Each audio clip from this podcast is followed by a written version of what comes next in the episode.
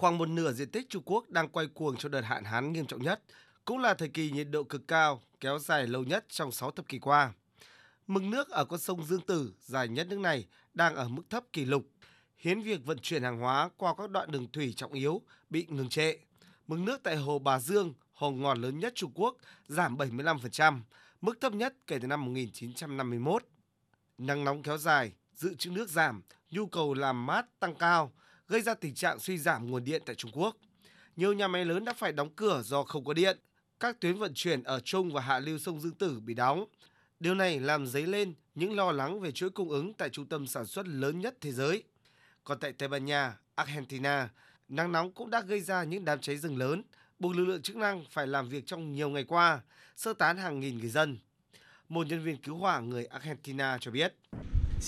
Trước khi những đám cháy này bắt đầu, chúng tôi đã có 28.000 hecta bị cháy ở vùng tiền châu thổ của sông Parana. Với thời tiết hiện tại, gió lớn và không có mưa, chúng tôi không biết điều gì sẽ xảy ra. Chúng tôi hy vọng mọi chuyện sẽ ổn. Trái ngược với bức tranh hạn hán cháy rừng, mưa lớn gây lũ lụt cũng đang hoành hành ở nhiều quốc gia trên khắp các châu lục trong hai ngày cuối tuần qua.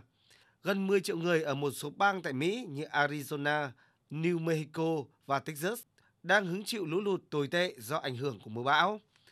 Tình hình cũng đang rất nghiêm trọng tại các nước Pakistan và Sudan.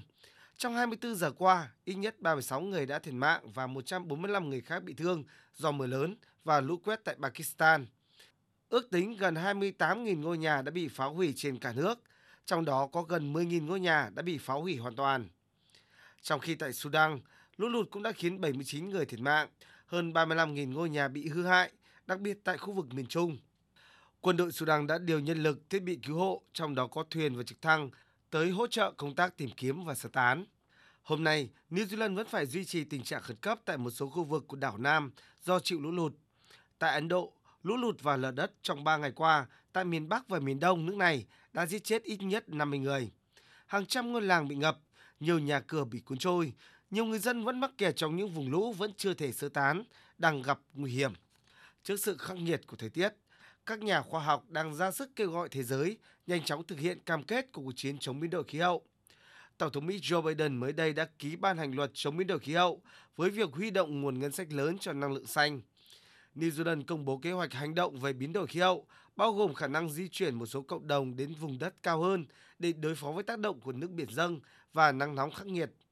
Bộ trưởng Bộ Biến đổi Khí hậu New Zealand Denshaw cho biết. Chúng tôi đã biết về biến đổi khí hậu trong hơn 3 thập kỷ qua. Trong suốt thời gian đó, có rất nhiều cơ hội cần hành động, nhưng chúng tôi đã không tận dụng tốt cơ hội. Thực tế, chúng tôi chưa bao giờ có kế hoạch quốc gia đối phó với biến đổi khí hậu cho đến hôm nay. Điều đó có nghĩa chúng tôi đang ở tình huống phải làm nhiều việc hơn cùng một lúc và sẽ mất một khoảng thời gian để tăng tốc.